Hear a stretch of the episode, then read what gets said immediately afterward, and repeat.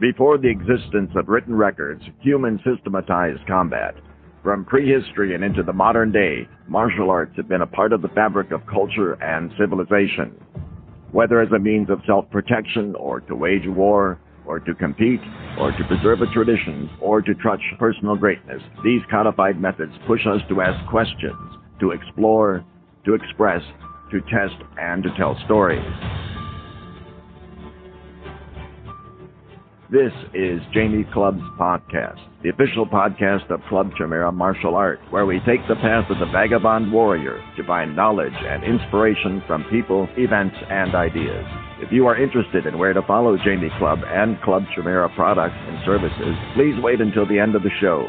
In the meantime, if you think this product is worth the price of a cup of coffee, please click on Support the Show in this episode's show notes.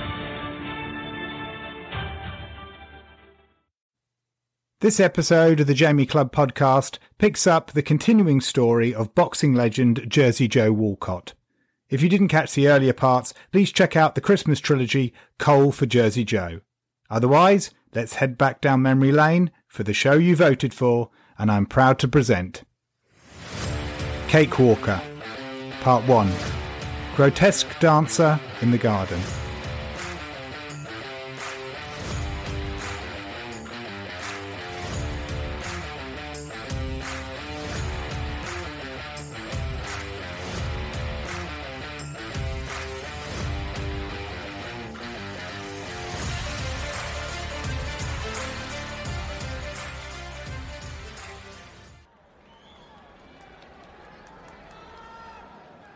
fifth of December nineteen forty-seven, and world heavyweight challenger Arnold Cream, fighting under his alias of Jersey Joe Walcott, has arrived at his destination.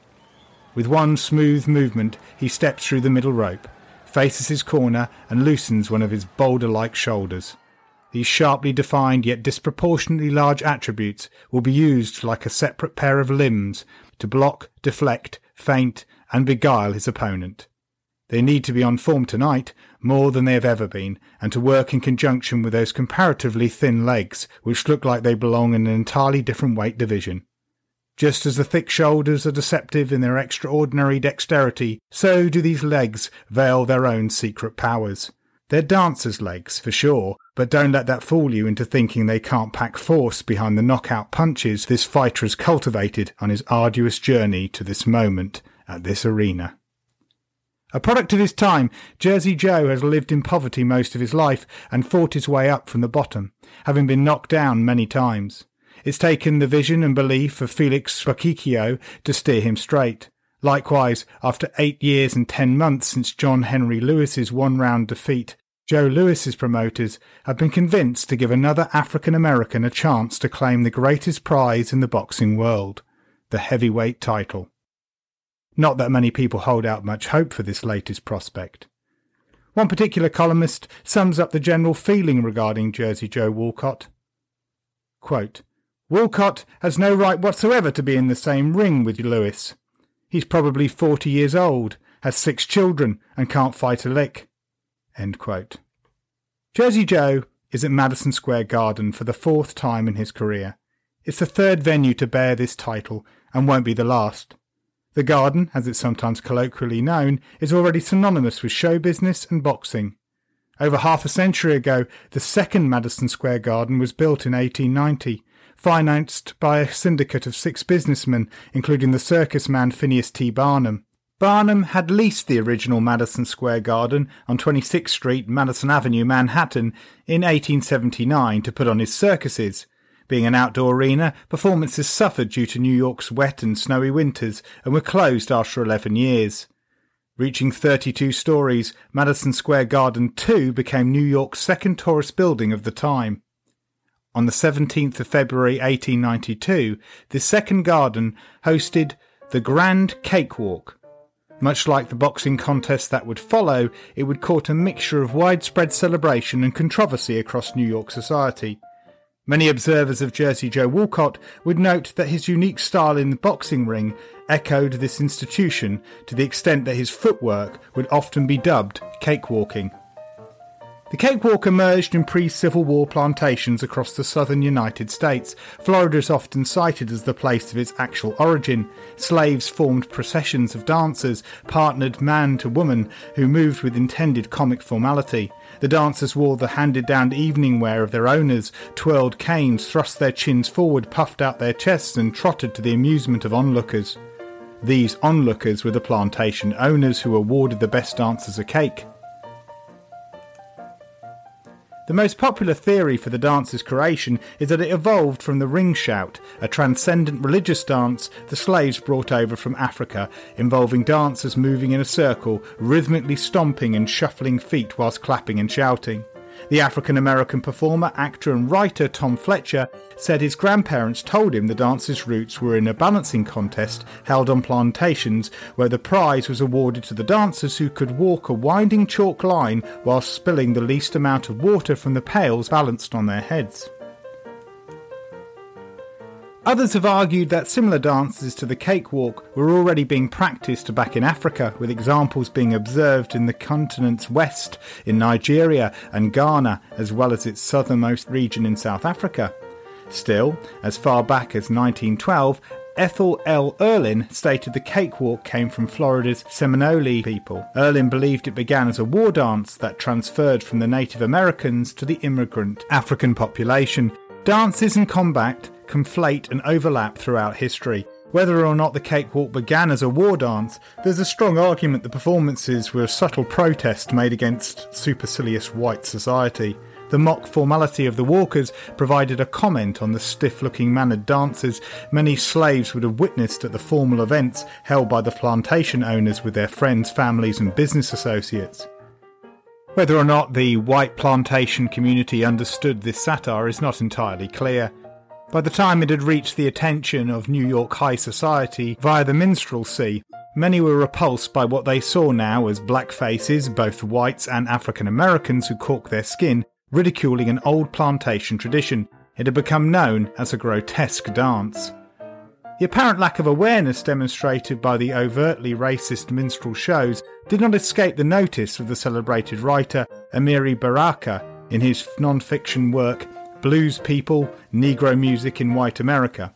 At times, praised for his wide range of material that have been described as defining texts of African American culture, and other times condemned for taking undeniably provocative stances, Baraka, born Everett Leroy Jones in New Jersey, seems well placed to comment on the cakewalk's complex history and its subsequent controversy. Quote, "If the cakewalk is a Negro dance caricaturing certain white customs, what is that dance when, say, a white theatre company attempts to satirise it as a Negro dance? I find the idea of white minstrels in blackface satirising a dance, satirising a dance, satirising themselves, a remarkable kind of irony, which I suppose is the whole point of minstrel shows." End quote. In nineteen twenty, Madison Square Garden two played host to the man who helped make professional boxing a colossal attraction for that decade, and until the present time. The Manasseh Mauler, Jack Dempsey, made just one appearance there, when he knocked out Bill Brennan on the fourteenth of December in round twelve to retain his world heavyweight title for the second time. Dempsey's rapidly growing popularity with the general public demanded the sport be legitimised, and his fame would only grow from this point onwards, even eclipsing the iconic baseball player Babe Ruth in the nineteen twenties. New laws and rival governing bodies made it much easier for the sport to become a professional business. Ever-increasing ticket sales made it an especially big industry, so big that in January nineteen twenty-five, when the second building was demolished, boxing promoter Tex Rickard footed the entire four point seven five million dollars bill to build a third Madison Square Garden on eighth avenue between forty-ninth and fiftieth streets. This building was in stark contrast to the ornate theatricality of its nineteenth century predecessor. Scottish architect Thomas W. Lamb designed a physical tribute to modernist functionality. Only a decorative marquee above the main entrance hinted to the garden's show business past. Although, since its grand opening, Rickford used the venue to host ice hockey games and was even inspired to create his own team, the New York Rangers, as well as basketball games, and continued to host Barnum's circus legacy, This is a purpose-built boxing venue that can hold eighteen thousand four hundred ninety-six spectators for this particular sport. Modernist functionality is a term that can be applied to the world heavyweight boxing champion Joe Louis. He makes his entrance to a roar of applause, his head mainly hidden by a white towel. He trots a tight circle in his customary fashion before getting down to business.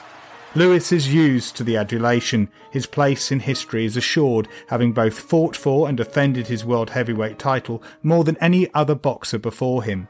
He still holds the unbroken record of most consecutive title defences in boxing history, regardless of the division. Joe Louis knocked out all five of the lineal world heavyweight champions that followed Gene Tunney's reign. His list of knockout victims included some of the largest, heaviest men to compete in the heavyweight division up to that point. Giants like world champions Primo Carnera and Max Baer, who had killed opponents in the ring, dangerous contenders like the serial rule-breaking Two Ton Tony Galento and the freakishly strong Abe the Ape Simon. Big Joe Louis from Alabama, he don't play bridge but he sure can slam. He knocks him down, he knocks him round, turns round and trucks on down. Trained to mechanical perfection by Jack Chappie Blackburn, Joe Louis has effectively processed the heavyweight division of his time with ruthless efficiency. He doesn't smile, he doesn't frown, just turns around and... In this respect, Jersey Joe Walcott is his polar opposite. His performance, although ahead of its time, might be seen as a callback to the previous gardens of razzmatazz. Outboxers and boxer punchers have exhibited the noble art of self-defence in its purest form. Their best exponents are great at hitting without getting hit. However, at their extreme end, Tommy Loughran and Joey Maxim have bored audiences with their evasive style. It takes the great dancers to entertain. The likes of Sugar Ray Leonard, Vasyl Lemonchenko, and even the self-proclaimed greatest in Sport Illustrated's and B B C sportsman of the twentieth century, Muhammad Ali, will radiate from the glow of Willie Pep and Sugar Ray Robinson's magical footwork. Yet even amongst these creative and imaginative hoofers, these unique manipulators of rhythm, Jersey Joe Walcott is an enigmatic master. The term cakewalk has come to mean something that is effortless. We get the phrase piece of cake from the same place. Some have suggested the term comes from the simple carnival game of the same name that involved participants walking on numbered squares to music. However, despite the clear physical demands of the actual dance, the point of being able to cakewalk is to be able to move and flow with ease. After all, it is taking a dig at the discipline of dance, and as the wisdom goes, the best clowns are those who can parody what they can do well. In this vein, Jersey Joe fought and used the ring with seemingly so little effort, it looked as if he was sending up the entire art of boxing. Although he hasn't said as much in public, Joe Louis is finding it hard not to look at his heavyweight reign through world-weary eyes. He's been at the top for a long time, longer than any other champion in history. Years later, he will admit he can relate to Alexander the Great's alleged weeping when there was no more land to conquer. Thoughts of retirement have been on his mind. Outside of boxing, Joe enjoys the high life and his position of influence that has inspired so many. He's passionate about golf and baseball. His private life, at the moment at least, seems healthy. After divorcing Marva Trotter, the mother of his two children, Jacqueline and Joe Louis Junior, in nineteen forty-five, the couple have remarried a year later, and he enjoys being a father. There are other signs too. He's in a changing world. Jack Johnson, the first African-American to win the World Heavyweight Championship and regular rival of Louis in the media due to a lengthy feud with Chappie Blackburn, is dead. Killed in a car accident on the way to watch one of Louis's fights in nineteen forty-six. Chappie is dead too now, a sudden heart attack claiming him not long after Louis began his stint in the army. Louis's most powerful promoter, Uncle Mike Jacobs, has retired after suffering a stroke. As much as he is loved in the ring, only the most demanding of fans would begrudge Joe Louis the opportunity to hang up his gloves. Only the mounting money pressures that will only get worse are motivating him to put the title on the line. Thanks to his generosity and poor business investments, he is heavily in debt. The I R S say he owes a fortune in taxes for the purses he donated to the war effort. Like his bouts with Billy Conn, he's had to cut weight to make the fight seem fair against yet another individual who has spent a good deal of his career in the light heavyweight ranks. In Lewis's autobiography, he will mark this moment in training as the time he lost the joy in fight preparation. Despite what Joe Louis tells the press at the time, he will later confess that he remembers Jersey Joe Walcott from the time Chappie employed him as a sparring partner in nineteen thirty-six. As we have heard, the story of their sparring matches varies depending on whom you ask. Jersey Joe describes this happening the first time they sparred. Quote, "I crossed the right to Lewis's head that made his eyes narrow. I stepped around and stabbed him with jabs. I kept in motion from side to side. The harder he tried, the worse he looked. He dubbed his shots badly. As he lunged and missed with one big angry left hook, I came back with a right to the face. It wasn't a hard punch and could have hurt, but it was perfectly placed and enough to knock him off balance. He stumbled awkwardly across the ring. The rope saved him from falling face first and landed on both knees." End quote. As we've heard previously, Jersey Joe claims that this cost him his job at the camp. By contrast, Louis will have this to say about Walcott in his autobiography. Quote, "I knew all about him and knew he was a damn good fighter, and I remembered him well. He had been one of my sparring partners when I was preparing for the Schmeling fight in nineteen thirty-six. Jersey Joe looked good with me when we had our first workout back then. Second workout, I must have hurt him some. Next thing I knew, he cut out of the camp and never came back. And now here he is, fighting for my title. One thing we had in common is that we both had fought Alator and Abe Simon. Only thing, though, he had been knocked out by both of them." End quote. Newspaper photos exist of Louis knocking Walcott down during this sparring session, and some boxing historians insist that Walcott's accounts are correct. Walcott described these pictures as movie photographs and called them baloney. Contradicting his later recount, Louis told reporters at the time he couldn't even recall the sparring session. Walcott told them he doubted the Brown Bomber would ever forget that day. Joe Louis was the twenty to one favourite. Jack Dempsey stated, quote, "Walcott is not a real contender. There are no real contenders left. The field is wide open." End quote. Even to this day, Jersey Joe's spotty early record is used as a case against his boxing greatness. Context is everything. Whereas Joe Louis had assailed a mountain of opposition, earning and maintaining his place in history, his career had been carefully managed. By contrast, Walcott had taken fights to feed his desperate family at very short notice, with little to no training and often on an empty stomach. Despite both men being the same age of thirty-three, there was wild speculation that Jersey Joe was much older. The most conservative sports writers didn't think he was younger than thirty-eight. Many thought he was around forty. Jack Dempsey's old manager Jack Doc Kearns quipped, "Anything under fifty could be correct." Kearns might have been still spoiling from the decision that saw his man Joey Maxim lose his rubber match to Jersey Joe in the challenger's last fight. Unlike many fighters, Jersey Joe had been deprived of an amateur career and had been boxing illegally since the age of fifteen. Looking at the dates of the fights and his record, an assumption was made he had been much older at the start of his career. This seemed to be supported by the residents of his hometown, possibly confusing Jersey Joe with his older brother by five years, whose real name was Joe Cream, and had also boxed for a while.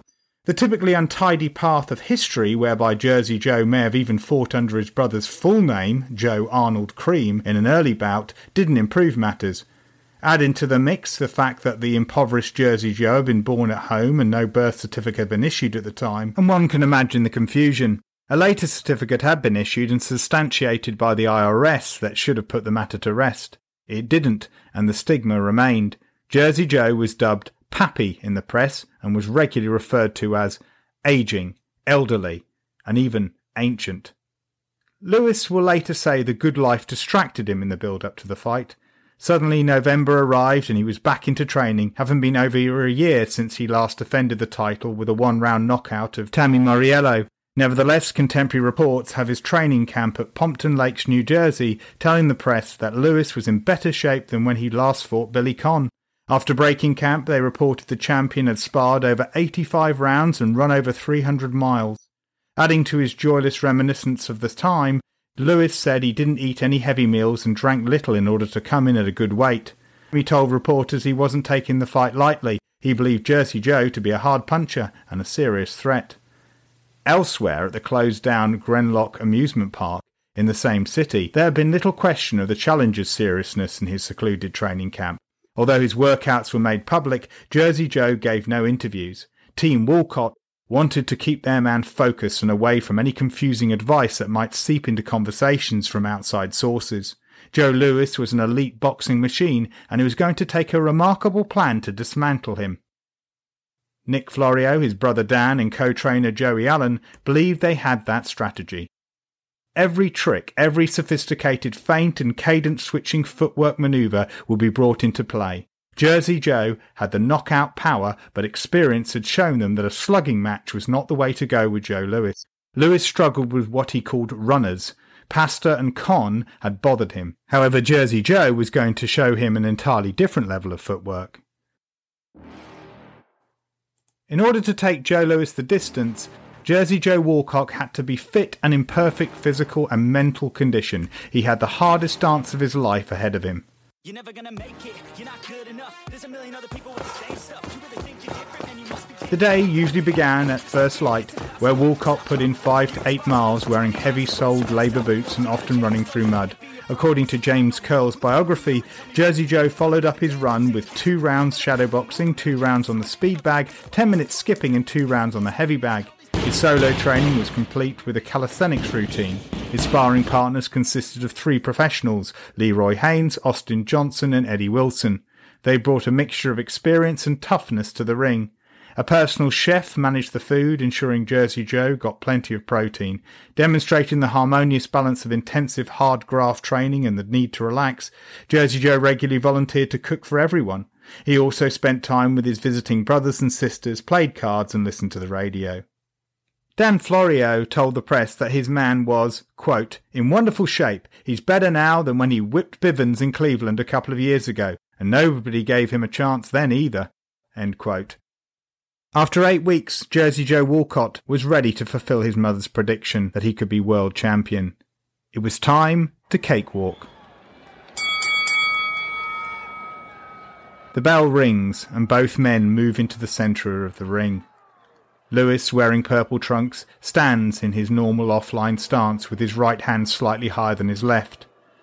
There is little he hasn't seen. Different fighters have brought a range of tactics to the ring, from jumping in early like Tami Mauriello and Buddy Baer, to collected circling like Billy Conn and his fight with Bob Pasta. Jersey Joe, wearing white trunks with a black contrast stripe, circles to the right and covers himself from Lewis's infamous power hand with regular jabbing. The champion snaps back with his own precision jabs, but Walcott's jerky shoulder feints and low guard baiting is already agitating him. Louis presses forward and the exchanges begin early. Louis has said he wants to get this fight over with early. He's done this plenty of times, as Max Baer once quipped after Louis put him away in round four in their nineteen thirty-five encounter, quote, I define fear as standing across the ring from Joe Louis and knowing he wants to go home early, end quote. Two jabs and his terrifying straight right just miss Jersey Joe's jaw. Walcott counters and begins to dance. He's all set to mesmerise and bedazzle as planned, but he didn't account for Lewis's force. The champion pursues him around the ring, and the plan appears to be working too well. Jersey Joe's dancing display, his feints and baits annoy his opponent, but can the challenger handle the storm coming his way? Again, two jabs and the straight right come through, this time sending Jersey Joe into a corner. It's the worst place anyone can imagine when fighting against Joe Louis, a man trained to perfection to cut off the ring and pin down his opponents. Walcott is trapped. With the champion bearing down on him, all the dreams, all the brave assertions and all the faith invested him from his mother to his manager to the thirty or so family members and friends who will be huddled around the brand new television set in New Jersey are set to be smashed to oblivion. Where was the dancing now? Ancient Jersey Joe. The elderly no-hoper. Walcott is not a real contender. Anything under fifty could be correct.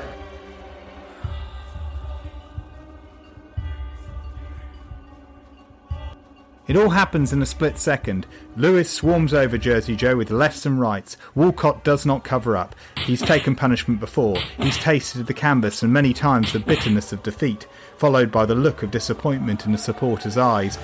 Often they are the eyes in the changing room mirror. No more! Demonstrating amazing upper body mobility and dexterity in the corner, Jersey Joe slips Lewis's two jabs and shoulder rolls a big right and left. Lewis's right misses and Walcott blocks his short left before retaliating with a right-left-right combination of hooks. The final right, backed up by the force of his gigantic shoulder, catches the champion on the cheek. Joe Louis is down on the seat of his trunks and the audience rises in surprise.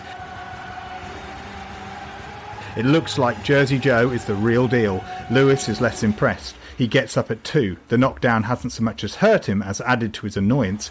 Once on his feet, he throws another right that just kisses Jersey Joe's jaw. Louis is back in his hot pursuit of the grotesque dancer. "I lost my head then," he will later confess. "I tried to take him out with lefts and rights, but Walcott ran away." This isn't exactly how it happened in round one. After nearly connecting with the right, Jersey Joe responds with his own right. He then returns to the familiar dynamic of circling. However, it doesn't mean he won't try to drop a few bombs soon. The mad as hell Louis throws his own as well, and in uncharacteristic eagerness will slip.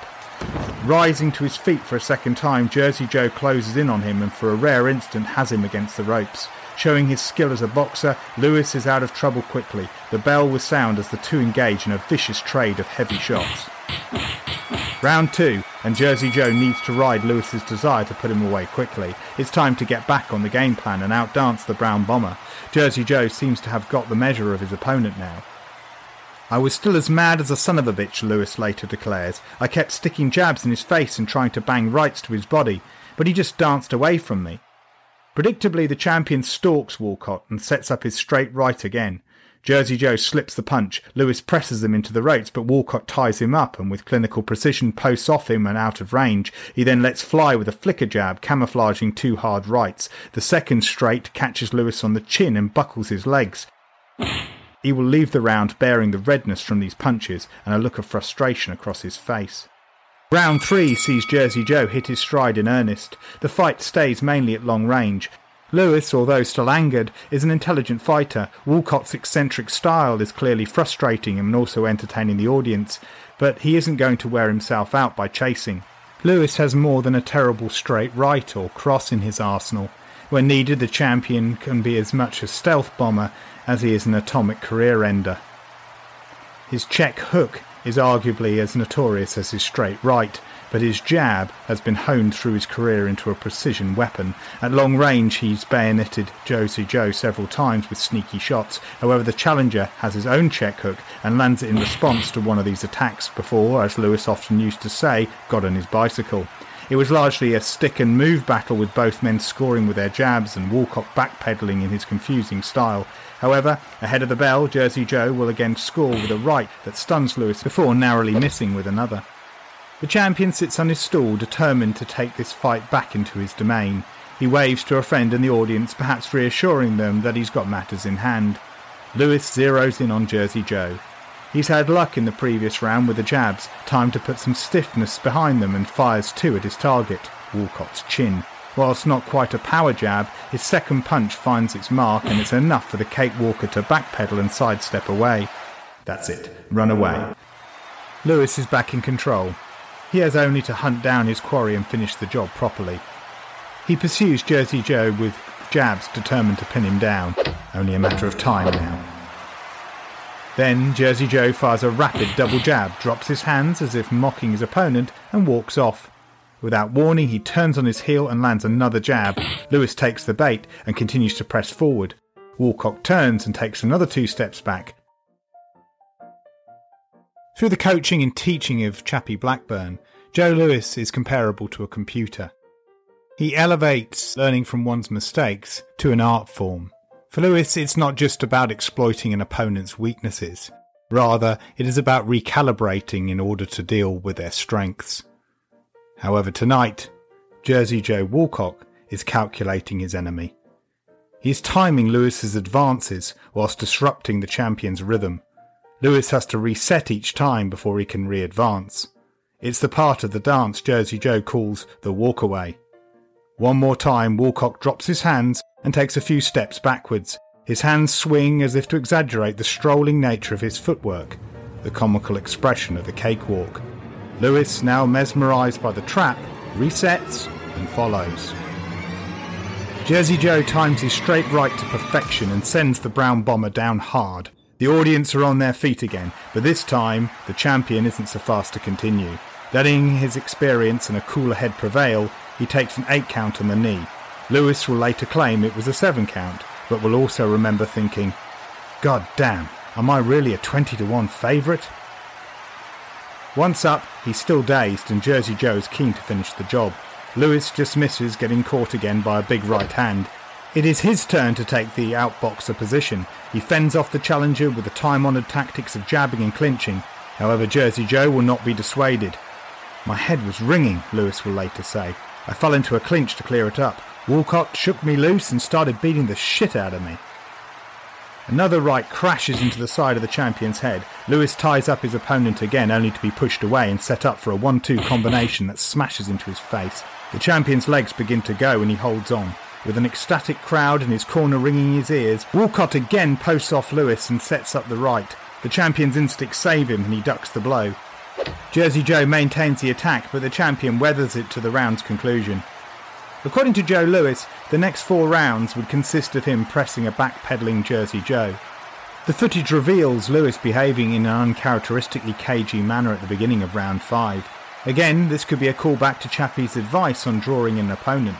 After all, this is what appears to be Walcott's game. Why not force him onto the front foot?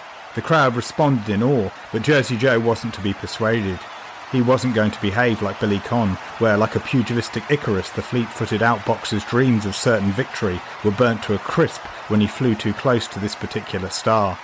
After Jersey Joe continued circling and refused to engage, Louis went back to chasing. It was time to set up the walkaway again.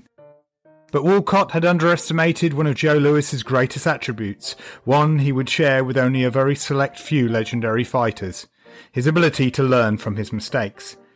He gave Jersey Joe two jabs to the face for his trouble, but there was more to Walcott than this mesmerising display of quirky dancing and timing traps. He shot back with a left hook to Louis's chin and switched his stance. Jersey Joe, again demonstrating skills that would only be recognised until years to come, could comfortably change stances. He was a switch hitter. He now fights as a southpaw. The two boxers exchange jabs and Louis scores with a left hook. Walcott counterpunches with a right to the body.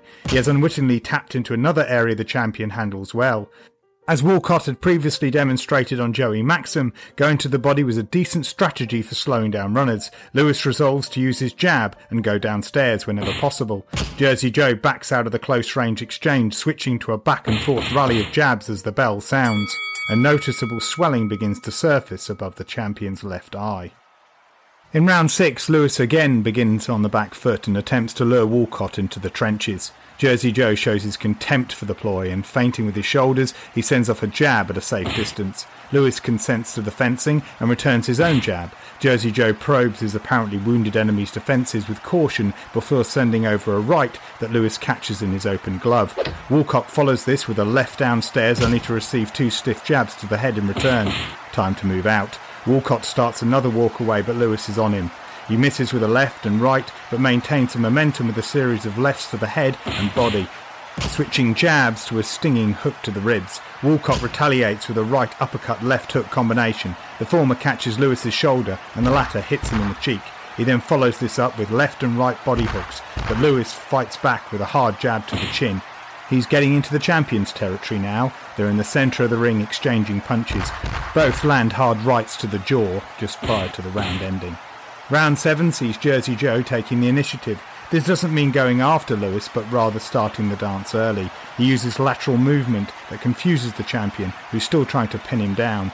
Louis's pursuit was successful a few times as he scored early with jabs, but Walcott gave back plenty of his own. The dance was on, and Louis was missing again. Jersey Joe is really hitting into his stride now.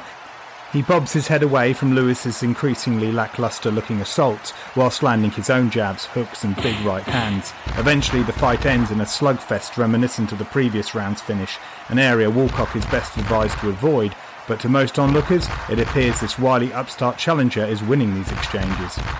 Louis may recount that Walcott was still avoiding him at this point, but he certainly feels the three rights at the beginning of round eight. His face is red from the impact and his swollen left eye doesn't look pretty.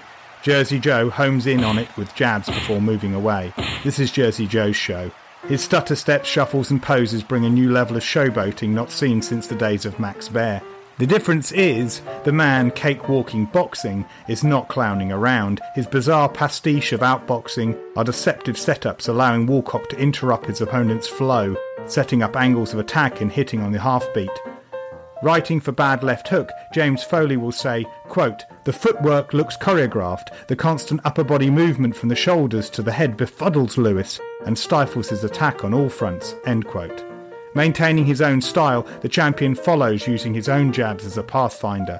Using the patient footwork Chappie has drilled into him since his earliest days, Louis catches the dancing menace and gets in with those all-important stamina-sapping shots to the body, punctuating them with a hard right to the jaw. Jersey Joe counters with a right to Louis's body and then rides a retaliatory sharp jab to the face before firing back his own. They're back in the trenches, but perhaps the brown bomber is down on his firepower. No more running, no more dancing. Walcott digs in with heavy punches as the bell rings. "I may not be able to beat nobody else, but I can beat Joe Louis." Those words Jersey Joe had supposedly told friends when he returned from his ill-fated time at Lewis's training camp twelve years ago might have their vindication now. James Foley describes what followed, quote, "After a few rounds of Louis mounting little pressure, Walcott seems to go for it in the ninth, standing and trading with the monster puncher, treading that same treacherous road old Billy Conn waltzed down six years prior. Louis finally has a few good moments in these toe-to-toe exchanges, but Walcott is getting off too," end quote. The round had begun with a confident Jersey Joe willing to continue where he left off. He slips Lewis's jab to land a good right cross. It's a short-lived victory, and Jersey Joe is now deep within enemy territory. The left hook, the brown bomber's other great weapon, does its job and opens a cut on Walcott's face. Seeing the damage done, Joe Louis recounts, quote, "I thought I had him in the ninth. I jabbed him into position for a right cross that landed just a bit too high. As he fell against the ropes, I poured lefts and rights to his body and his head, but he took them all and fought back," end quote. The trade-off is vicious. Jersey Joe's vengeful right hurts Louis, but Lewis's one-two wobbles the challenger. Amongst his many traits, Joe Louis is a highly respected finisher. Up to this point, forty-eight of his fifty-six victories have ended in a stoppage, often an outright knockout. If he says he thought he had Jersey Joe, there is a lot of substance in that belief. Walcott's dance looks like it might be over.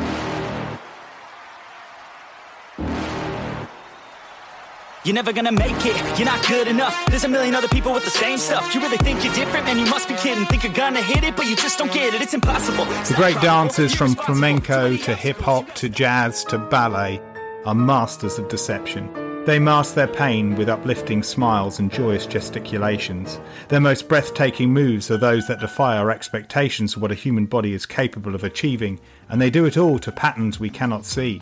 And so it is that Jersey Joe's descent becomes an abrupt exit from the ropes, and like a wink to those who doubted him, he covers it with a powerful right that catches Louis flush in the face. The argument against the ropes is over, and Walcott has left it with a loud drop of the mic. Reminiscing in his autobiography, Louis will later say, quote, "I knew my chance for a knockout was over," end quote. A year after the fight, Jersey Joe will recount his memories of this moment to the Saturday Evening Post. Quote, "The round that won the fight for me, and the one that was most misunderstood by ringsiders, was the ninth. For two minutes, stepping up the speed of my feinting, I found it possible to punish Louis with long rights to the face. He landed two head punches that backed me against the ropes on the south side of the garden ring. This time, instead of going for my body, he decided to level straight for my head.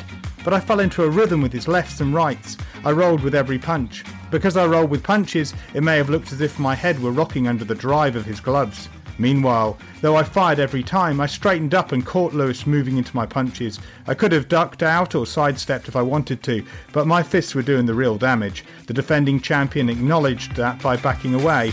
The movies verify what I say. Louis knew that he wasn't going to nail me that night." End quote. However, Louis is far from out of the fight. The ninth ends with him stopping the challenger from going back to his familiar backpedalling, and the bell rings as the two find themselves in yet another hard stand-down of heavy punching. Round ten sees the champion leave his stall anxious to at least snatch a points victory away from this wily hoofer. He doggedly hunts his quarry, looking for an opening. However, Walcott has decided he's said enough in the trenches for now. If Louis is set to pursue, then Jersey Joe is going to be one nasty gingerbread man. Frustrating the brown bomber, the confusing and complex defences are back into play. Then a stinging long left hook catches him on the chin and sends a shudder through Lewis's legs. It's a precarious bridge of fire, but Louis is happy to run it. A quick-fire exchange of rights ends with the champion sending his opponent into the corner to land those carefully planned body shots. But Walcott is out quickly. This is not the time to attempt a repeat of the previous round. He hot-tails his way around the ring with Louis following with jabs. Sensing he was ahead on points, Jersey Joe decides to minimise his engagements, as tempting as they are. A familiar and frustrating pattern is set up for the champion. Walcott will restart the dance, using his walkaway, sidesteps, shoulder feints and lots of backpedalling to confuse his opponent. Then here and there, he will let fly with a heavy punch that often hits its mark. Such almost humiliating moments do draw fire from Louis, and a brief back and forth ensues before Walcott will be out of range again. The champion is back to chasing in round eleven. Building on the previous stanza's momentum, he keeps to the body shot plan. If he can tear away at this region, there is a chance of ending this dance or slowing it down enough. Hard lefts find their way to the challenger's midsection, followed by jabs to his head. Jersey Joe hits back with a fast jab, and the two begin trading hooks followed by hard right straights. They then go back to the body before Louis sends Jersey Joe reeling with a left hook jab and an overhand right. All land on target and shake the challenger. Dan Florio's words fly from Walcott's corner. Head down! Jersey Joe digs in. You're never gonna rolling with the shots and comes back with his own overhand right ahead of the bell. Round twelve, and Joe Louis is not a happy champion. Although he isn't above making barbed remarks about other fighters in his memoirs, his public persona is that of a humble man, and it's fair to say he's rougher on himself than anyone else. Tonight, he wearily faces off against this dancing menace. Golden left eye is now joined by damage to his lips, and the redness of his face is testament to the number of stinging shots he's failed to avoid. The frustrating, swatting, upward-angled right hook he hits Walcott with appears to be full of venom. However, when Jersey Joe, wound up in his own rhythmic flow, hits him with a backhand, Louis takes the shot and willingly taps the outstretched gloves proffered to him in apology. Louis isn't happy with his performance up to this point. He cannot figure out his opponent's style, and he's underestimated the man's toughness. This round, he will be mainly in pursuit. When he does land lefts to his opponent's body and rights to his head, he will be repaid with jabs to his swollen eye. Walcott deftly sidesteps Lewis's punches and peppers him with more jabs. Jersey Joe's evasive techniques stall the action for the most part, but he does get in with two lefts and a right to the champion's face, and later a left-right, but the champion reminds him he's still in a fight with a stiff left to the head. As Louis sits on his stool, it's time to get back to business. He can beat this man. The bleeding wounds on Walcott's face are proof that he isn't the evasive genius his showboating seems to portray. Cast as the stalker, knowing his early baiting tactics won't work, Joe Louis takes a deep breath and restates his claim to the ring he has owned for so long. As if falling into line, Jersey Joe backs off. That's not before he opens the round with a grazing right hand that bloodies Lewis's nose. However, he figures the fight is in the bag if he can continue the dance. For the most part, he sticks to it and keeps the action at the edge of range. His left does most of the talking with an occasional beat from his right. However, when Louis catches him on a retreat with two jabs, he has to fire back with a well-placed right and two lefts. It's the melee Louis is looking for, and the dancer is pulled into matching right hooks. The champion lands a left hook to Walcott's jaw. It's enough to pause the dance. Jersey Joe comes back with a haymaker that completely misses Louis, and he falls to the canvas. Jumping back to his feet, the two slug it out for the remaining seconds of the round. Joe Louis might have resigned himself to not getting a knockout, but Dan Florio wasn't so convinced. He felt Jersey Joe was ahead on points, but feared the Brown Bomber's legendary finishing abilities. "Stay away," he emphatically tells his man. The dance had to resume. There was little doubting how much Louis was forcing the fight now. Joe, for the most part, sticks to the plan, although Louis gets him onto the ropes and delivers some body shots, but he escapes out of range. Walcott seems to do just enough to show he is still willing to fight by firing off his jab and even getting into a few hard, if brief, exchanges. At one point, he ducks three of Lewis's punches in a row, partially blocks a fourth to counter with his own stunning check hook. It sends the champion back, but the moment is short. The round is Lewis's, as his now noticeably exhausted frame continues to pursue his fleeing rival. Florio is happy with the work being done. Walcott needs to stall. He's entertained and shocked the crowds. Now he's going to make them boo with his dancing. Joe Louis is at his most dangerous. Even a slim opportunity for a toe-to-toe duel could spell disaster. It doesn't mean he can't give the champion a quick bloody nose, but from now on, Jersey Joe is going to dance, and dance to jeers from an entitled audience and the ticking clock inside his head. Louis pursues, and he misses. Jersey Joe shuffles, feints, backpedals and cakewalks. Just ahead of the final bell, he hits the ropes after taking a jab from Louis, but bounces keenly back into the fray. The bell sounds. It's over. Walcott returns to his corner, only to be smothered by his manager, Felix Bocchicchio, his sponsor, the cafe owner, Joe Webster, and Dan Florio, as the ring is flooded by people. Their beliefs and faith feel vindicated, rising from extreme poverty, hamstrung by racial prejudice and the Great Depression. This half-starved journeyman has claimed his place in boxing history. The moment has arrived. All the heartache, the setbacks and hard work have been worth it. Jersey Joe Walcott has outboxed Joe Louis, even sent him to the canvas twice and given Madison Square Garden the show of a lifetime.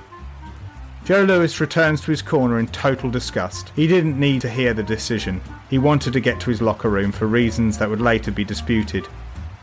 "I felt like a piece of shit," he would later confess.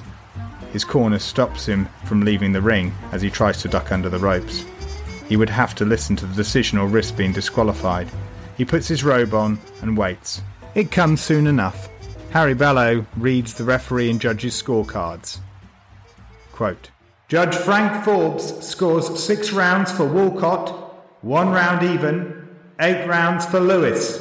End quote. Boos echo across the garden. Walcott's cornermen try to calm them down with downward hand gestures, confident Jersey Joe will get the referee and other judges' vote.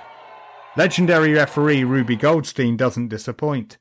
Quote, "Referee Ruby Goldstein scores seven rounds for Walcott, two rounds even, six rounds for Louis." End quote. A deafening cheer erupts from the audience. It's now down to the final scorecard.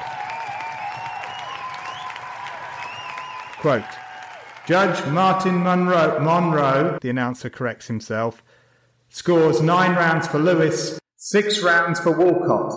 End quote. Walcott's corner could be seen in the centre of the ring displaying their horror in exaggerated gestures. Florio buries his face in his hands. Joe Louis retains the World Heavyweight Championship. He walks over to Walcott's corner, grasping Jersey Joe's hand in both of his huge mitts. Louis looks him in the eye. "I'm sorry, Joe," he says before making his way back to the locker room. Jersey Joe is a man used to cruel disappointment. But three Decembers ago, one man did not disappoint him. Felix Bocchicchio has been at his side ever since, helping him support his family and to fulfil his aspirations. He isn't going to stop now. The cakewalker deserves better. That mocking dance had confused many for nearly a hundred years. Tonight it had entertained an audience and flummoxed a champion, but winning the belt would be no piece of cake. The thunderous booing coming from a crowd of over eighteen thousand was not the response they expected at the end of the performance. Dan Florio looks out at Madison Square Garden and grips Jersey Joe's arm. As he lifts it into the air, the booing turns into a huge cheer that reaches the ceiling.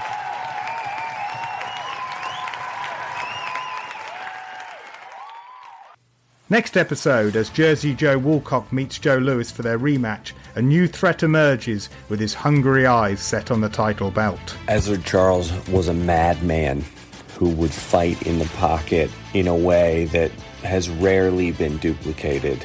His ability to move tightly around the circumference of his opponent, avoiding punches by millimeters, and throwing counter power punches sets him apart into the pantheon of all-time greats. in the sport of boxing. The match between himself and Walcott is one of the greatest styles make fights matchups of all time. One man, Walcott, a tap dancer, a jazz musician, changing angles in an unorthodox way and strange lines in relation to his opponent, and the other man leaping in like a tiger and attacking in close, smothering, throwing power shots on angles and shifting. It's such a fantastic matchup for the ages. These two styles coming together in an era of all-time greats. Don't miss Cake Walker, Part two, Rise of the Cincinnati Cobra.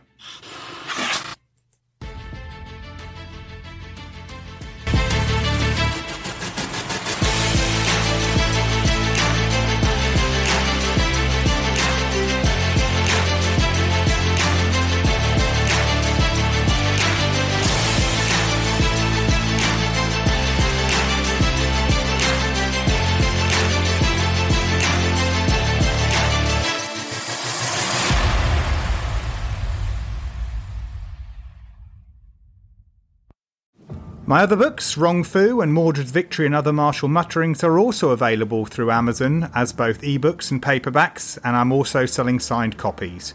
These works are collections of rewritten and re-edited essays I've produced over the last two decades. Rong Fu is a prequel to my Bullshit Sue and the Fight to Make Martial Arts Work project, which deals with critical thinking in the history of martial arts. Mordred's Victory and Other Martial Mutterings covers the ten years I ran Club Chimera Martial Arts as a school. Nowadays, I teach private lessons, courses and seminars. These are bespoke services that put you in charge of your martial arts journey. I teach self-protection and martial arts cross-training. You can train with me one-to-one or in a small group. I count individual clients, couple clients, parent and child clients and various other combinations. These can be taught face-to-face or virtually. I also regularly teach clubs, societies and associations nationally and internationally. Please go to club chimera dot com for details. Please don't forget to subscribe to the show on iTunes, Stitcher, TuneIn, Owltail, or whatever podcast platform you're currently using. If you could leave me a five-star rating and a review, I would be really grateful. You can also follow me on Facebook, Instagram, Twitter, and at long last, TikTok. Facebook also has a members group in addition to the main business page, so please send in a request to join in with the training discussions and be a part of the wider C C M A community. I'm also uploading new content to YouTube. There are various short videos, vlogs, and full video versions of some of these podcast episodes on there, as well as filming of my various lessons. So you get an idea of the different services that I provide. Please check out the services section on the YouTube channel to find out more details on these individual services and suggestions for where you might want to take your training with me. Again, please subscribe, like, share, and leave a comment. All favourable engagement on these platforms helps keep C C M A going. Now, I don't know where you listen to this show, or watch or read any of the other free content I produce. My time to listen to podcasts usually occurs during dog walks or solo car journeys, or when I'm undertaking some mundane task or other around my home. I watch videos when I'm in the kitchen. My reading time occurs when I'm in a waiting room, or during a rest period at home. My guess is a good number of you will think nothing of buying a coffee or some other beverage when you're commuting or waiting or on your break. If you believe that the work I produce is worth the price of a coffee, then please click on Support the Show in this episode's show notes. Whether or not you choose to do this, my thanks to everyone who joins me on this Vagabond Warriors journey, and I look forward to sharing more travel notes with you all on the next show.